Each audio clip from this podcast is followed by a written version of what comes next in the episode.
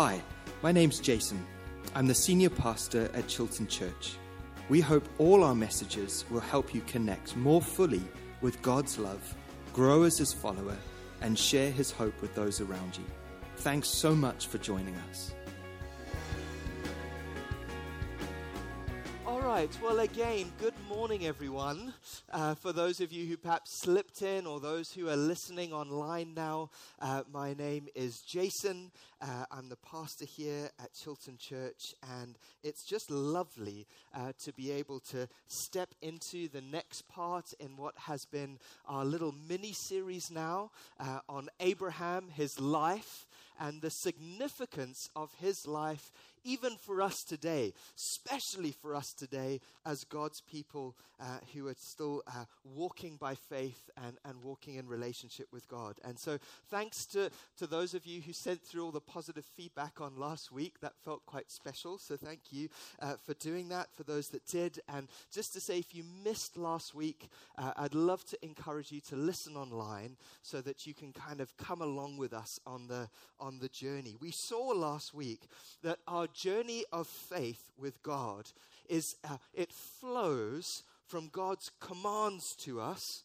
which shows us what God wants us to do, to God's promises for us, the things that God has said He will do for us, to our responses, how we by faith choose to act on what God has told us to do in light of His promises, and then the struggle that inevitably follows us stepping out in faith as we now have to wrestle with perhaps the challenges that come against us as we seek to be obedient to what God has said. And I, and I, uh, I mentioned this phrase that I'd heard another person uh, use that the dogs of doom stand at the doors to your destiny and they bark loud. And it was just this idea that if you want to walk where God wants you to go, there will be opposition.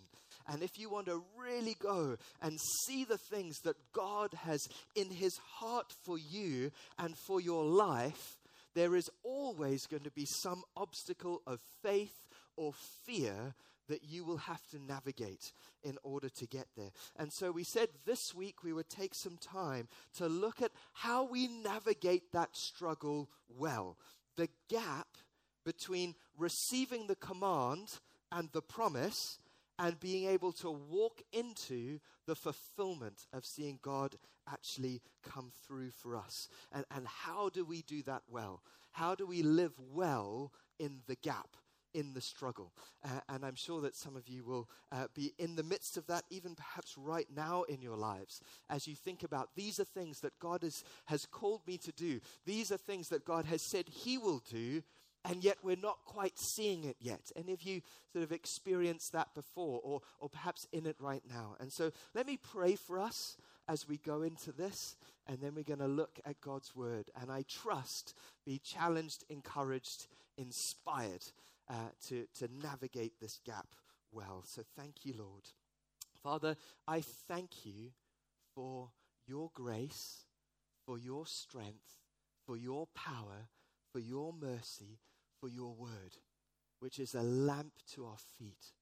It is a guide to us.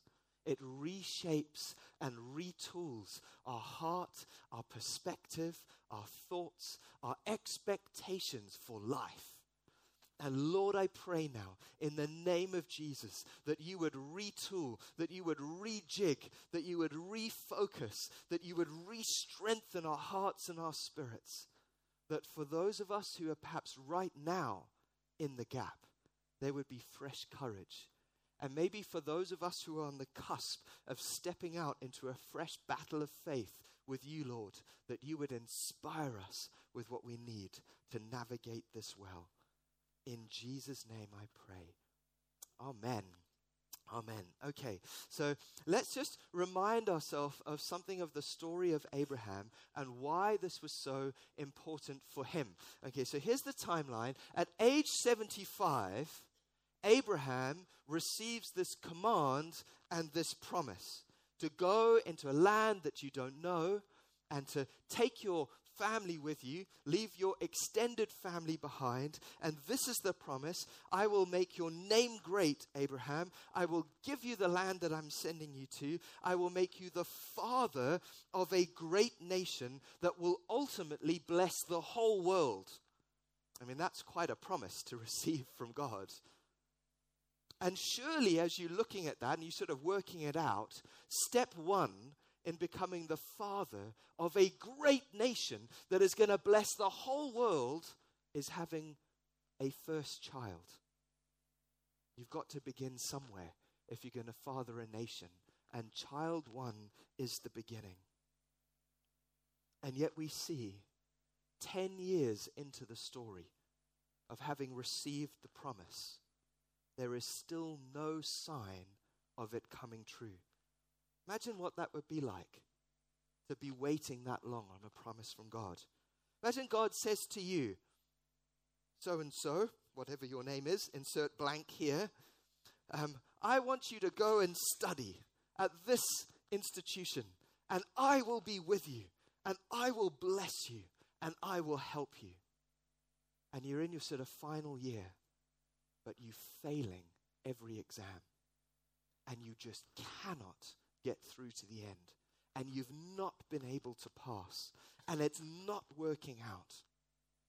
Or what about if you receive a, a, a, call and a promise from God to step out and serve in the community, become a street pastor, get onto the streets, and you will be a light into the community, and people are going to come to faith because of you stepping out? And 10 years on, you've not seen a single person come into the church or come to faith. Or join the worship team, and God is going to release a fresh anointing of worship over the church. And I will strengthen you and be with you. And every time you stand up to lead, it just seems to go flat and people disengage. Or take this job in the city, and I will show you favor I will be with you and you will be a kingdom influence for God. And 10 years on, all of your peers have been promoted and you're in the same place. Don't go back to work. Stay home with your kids. God is going to provide.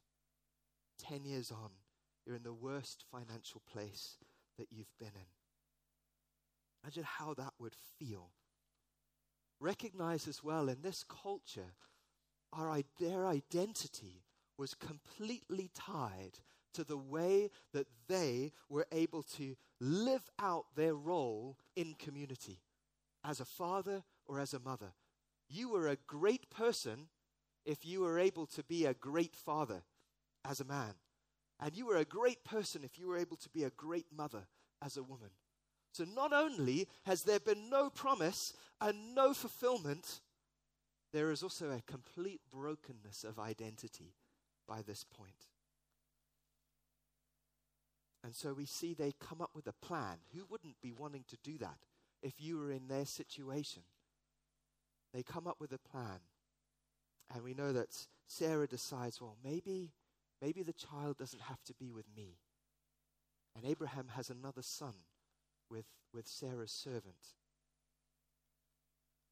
And they think, well, maybe that's what God wanted to happen. Then at age 99, God comes and he confirms his covenant with Abraham and says, This is what I'm going to do for you. I am going to make you the father of a nation, but it's not going to be with Hagar and Ishmael, it's with Sarah, your wife. And he laughs at the promise. We'll look at that in just a moment. And then it's ultimately at the age of 100. So that's 25 years after the promise and after the command that the beginning of the fulfillment starts to kick in. At the point when the promise, I mean, it seemed ridiculous to begin with. Let's be honest. 75 years old, he's thinking, I don't know if this is going to happen. You know, am I really going to be the father of a nation that blesses the whole earth? Is that me thinking a bit big of myself? And yet we see he doesn't lose faith. There's a wobble. How many of us have had wobbles? There's a wobble, but actually, he continues to trust in what God has said, and that's what we're going to learn from. So, Genesis chapter 17, if you have your Bibles, uh, you, can, you can open that up, and we will uh, read from verse 1. It says this When Abraham was 99 years old, the Lord appeared to him and said, I am God Almighty. Walk before me faithfully and blamelessly. Then I will make my covenant between me and you and will greatly increase your numbers. Abraham fell face down. It's interesting, even after all this time, there is still this awe and honor and respect for who God is. Even in the midst of the confusion of not knowing why things haven't gone the way that he would hope. Abraham, Abram falls face down, and God said to him, As for me, this is my covenant with you. You will be the father of many nations. No longer will you be called Abram, your name will be Abraham, for I have made you a father of many nations. I will make you very fruitful. I will make nations of you, and kings will come from you. Now, I wonder if at this point he's thinking, okay, so we made a plan with Hagar and, and Ishmael. Maybe, maybe God said that's okay. This is the plan. You know, God had a promise, and I got involved, and, and this has sort of been the way that it was meant to work out. You know, you may be thinking, he's thinking, all right, well, God's sort of pleased with me because we did trust and we did work towards it, and, and God's now speaking to me again. Maybe it's sort of all working out. Then it goes on, though. I will establish my covenant as an everlasting covenant between me and you, your descendants after you, for generations to come, to be your God and the God of your descendants after you, the whole land of Canaan where you now reside as a foreigner, I will give you as an everlasting possession to you and your descendants after you, and I will be their God. Verse 15 God also said to Abraham, As for Sarai, your wife, you are no longer to call her Sarai, her name will be Sarah. I will bless her and surely give you a son by her. I will bless her so that she will be the mother of nations. Kings of people will come from her. At which point we see Abraham fell face down and he laughed. And he said to himself, Will a son be born to a man a hundred years old? Will Sarah bear a child at the age of ninety? It's interesting, in Hebrews chapter 11, our parallel passage, it says that Sarah was unable to have children and that Abraham was as good as dead. That's the comment on his physical strength and stature at that time. This was no longer possible. And I can imagine him thinking, but, but God, it's not happened. It's not going to happen now. We have a son. I have a son. Can we work with that? And actually, that's what he goes on to ask. Abraham said to God, If only Ishmael might live under your blessing. You know, sometimes I think when God speaks to us, it can feel a bit like, God, you are calling too much out of us. This is too much. Can, can you not just bless what we do have and what we are able to do? You know, we'll bring our, our loaves and fish and, and you sort of bless that, and is that not enough? And God says, I will bless what you have, but that's not my plan. Yes, I can do that. But your wife Sarah will bear you a son, and you are to call him Isaac I will establish my covenant with him as an everlasting covenant for the descendants after him. And we now walk in the light and the power of this covenant that God made with Abraham and the promise that came through Isaac. Hebrews 11, this is what I was mentioning just now. And by faith, even Sarah, who was past childbearing age, was enabled, empowered is the Greek word there, to bear children because she considered him faithful who had made the promise. And so from this one man, and he as good as dead, came descendants as numerous as the stars.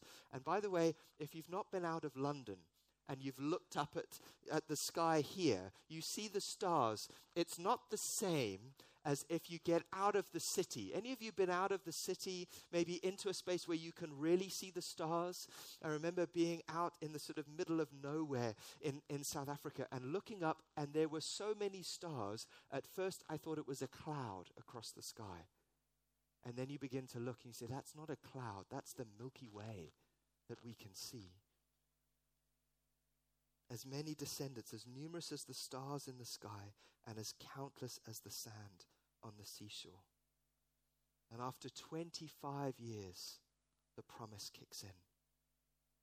So, again, here's the question When God's promises to us make us laugh, and as Nikki said as I was working this through with her, and laugh not in a good way, okay? How do we how do we navigate this gap between what God is calling out of us and, and the waiting, to wait without discouragement and despair until we see God come through and the fulfillment of that promise kick in? Well, I want to share with you some lessons that I've learned so far, and I'm sure there are others. But these are the lessons that I would love to, to leave with you that you would be able to navigate this gap well. Because if you don't, you will short circuit God's plans for your life, and we minimize what God wants to do with us individually and in community because we don't know how to overcome the gap. Mind the gap. So the first is this do the spiritual work of confirmation when God speaks. And it's important to know we can sometimes make mistakes. What we desire for God to say is not always what God is saying. What we want God to mean is not always what God is promising. And so we need to take it quite seriously when God is speaking to us, that we take it seriously and we do the job of confirmation well. What do I mean by that? Well, the first thing is this write it down and record what God is saying to you when He's speaking. I am so glad that, that just after God spoke to us about coming, and just after I heard and had that experience with God, I took out my phone and I recorded what had just happened. And, and every couple of months, I go back and I listen to myself saying what God had just said so that time doesn't distort what we've heard. And we're able to operate off what God has actually promised. Write it down. Share it with mature friends who can be spiritually discerning. And these need to be people that you can trust to say, This crazy thing, that God has said to you, I think it's God. You need to action that. You need to step out in faith and do that.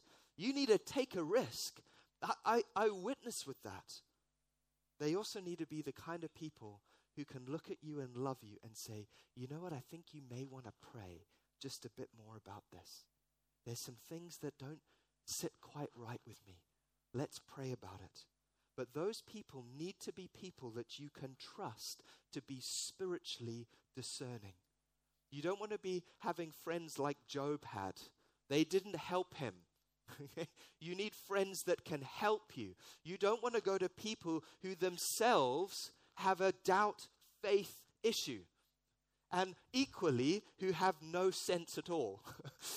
you want to go to people that you can trust to be maturely spiritually discerning. Don't entrust your destiny with people that can't be spiritually discerning. Hey, third, we need to check our own hearts.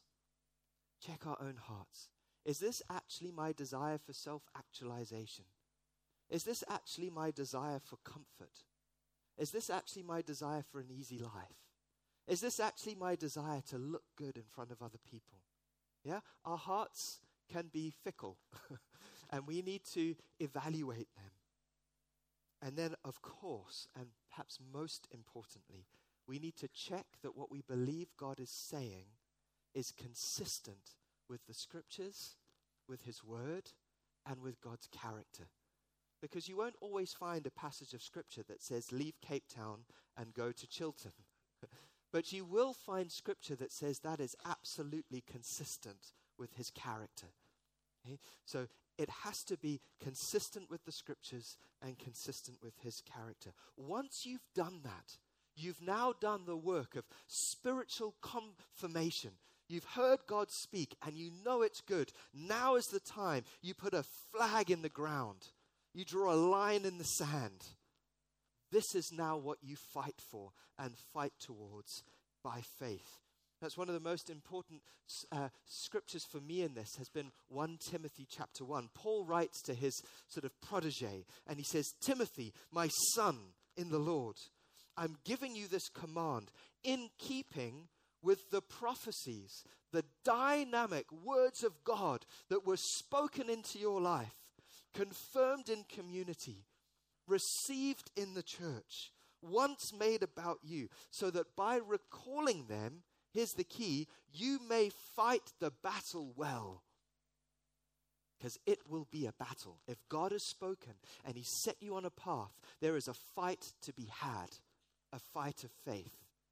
And we need to recall what God has said so that we can journey well and we don't give up and we don't lose heart and we don't back down. Goes on in Hebrews, uh, I think it's in chapter 10 to say, and we are not of those who shrink back and are destroyed, but we are those who have faith unto eternal life. That's my paraphrase of that. We need to fight by faith in the things that God has said. Does that mean it will be guaranteed? Well, not exactly. There is a spiritual battle to be fought.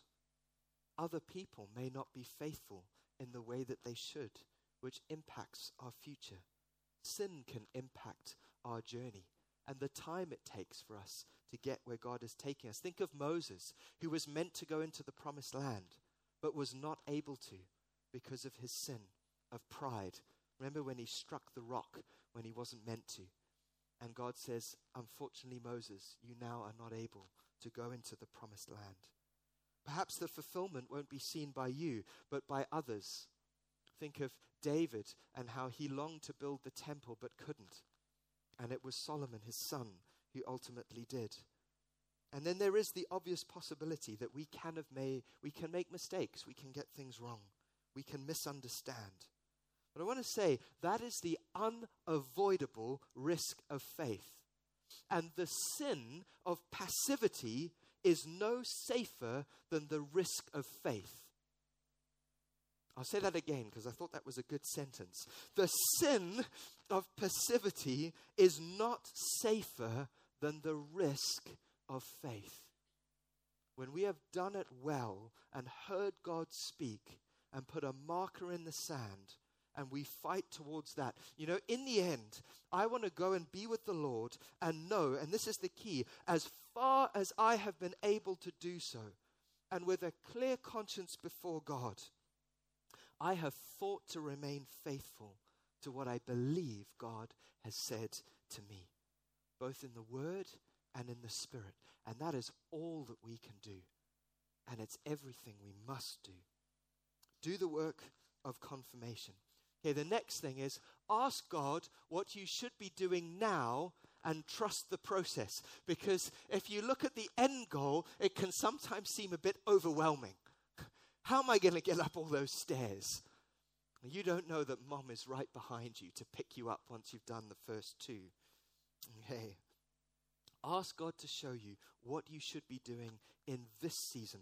And sometimes the way that God gets us to where He wants us to be is different to the way that we may have imagined in the beginning. Think of Joshua as he goes into the promised land. What does he have to do? He has to fight and fight and fight to get there.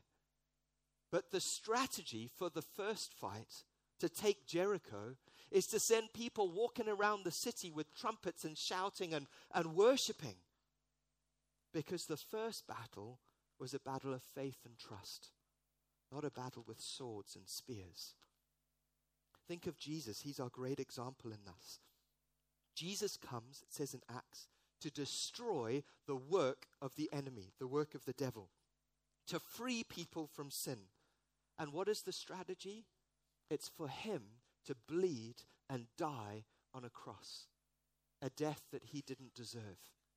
Doesn't really seem to make sense. And yet, for the joy that was before him, he endured the cross and entrusted the process to God. And sometimes it is for the joy before us that we endure the present and we entrust our lives to the process. You know, when I first sensed the call to become a pastor, I was in the middle of my architecture studies. And the sensible thing for me seemed like, well, I should just stop this right now and I should begin my formal training to become a pastor. It's going to save me years of my life.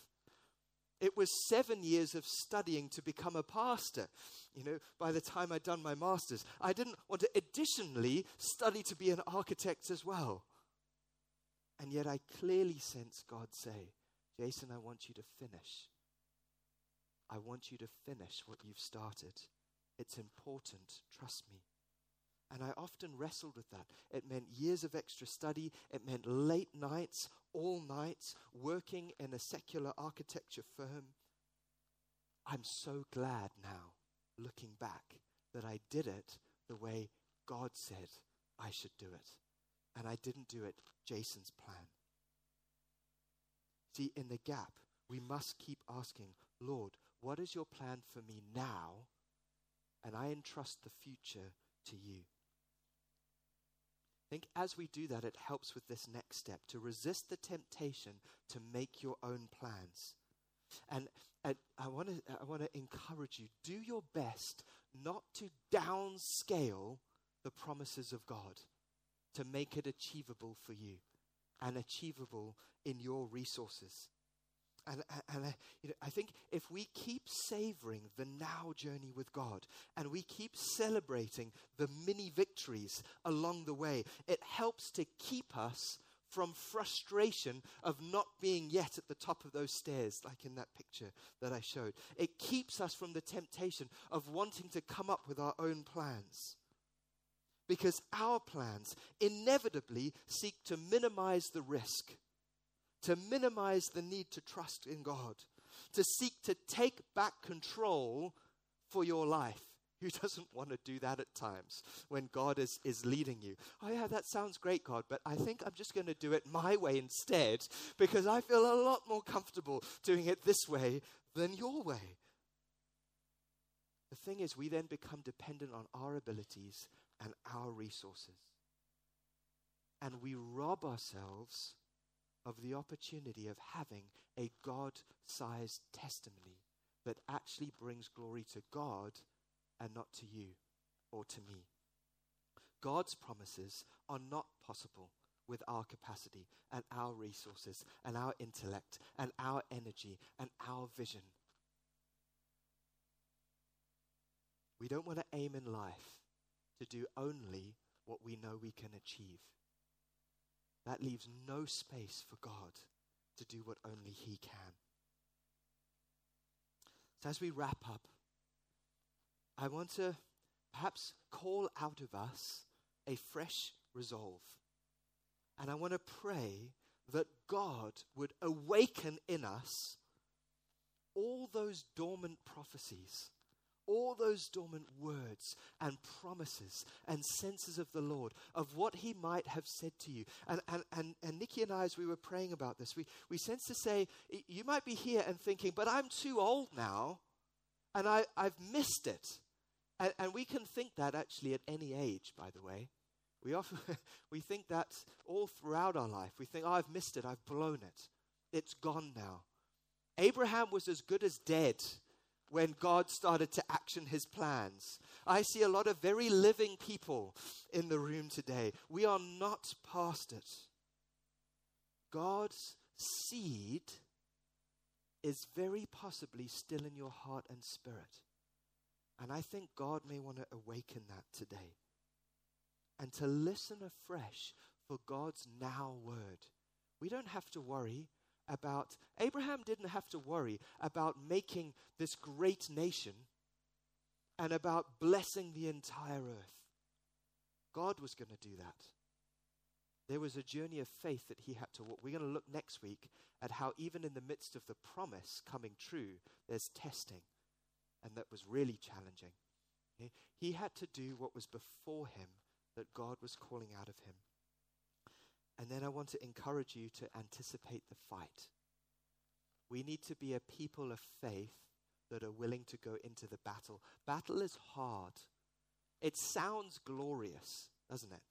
It's sa- and and and you know you I can put up posters here of people you know dressed in military kit, particularly on a day like today, and say God is calling us to a fight. Everyone can feel like rah, you know, let's go and, and fight this fight of faith.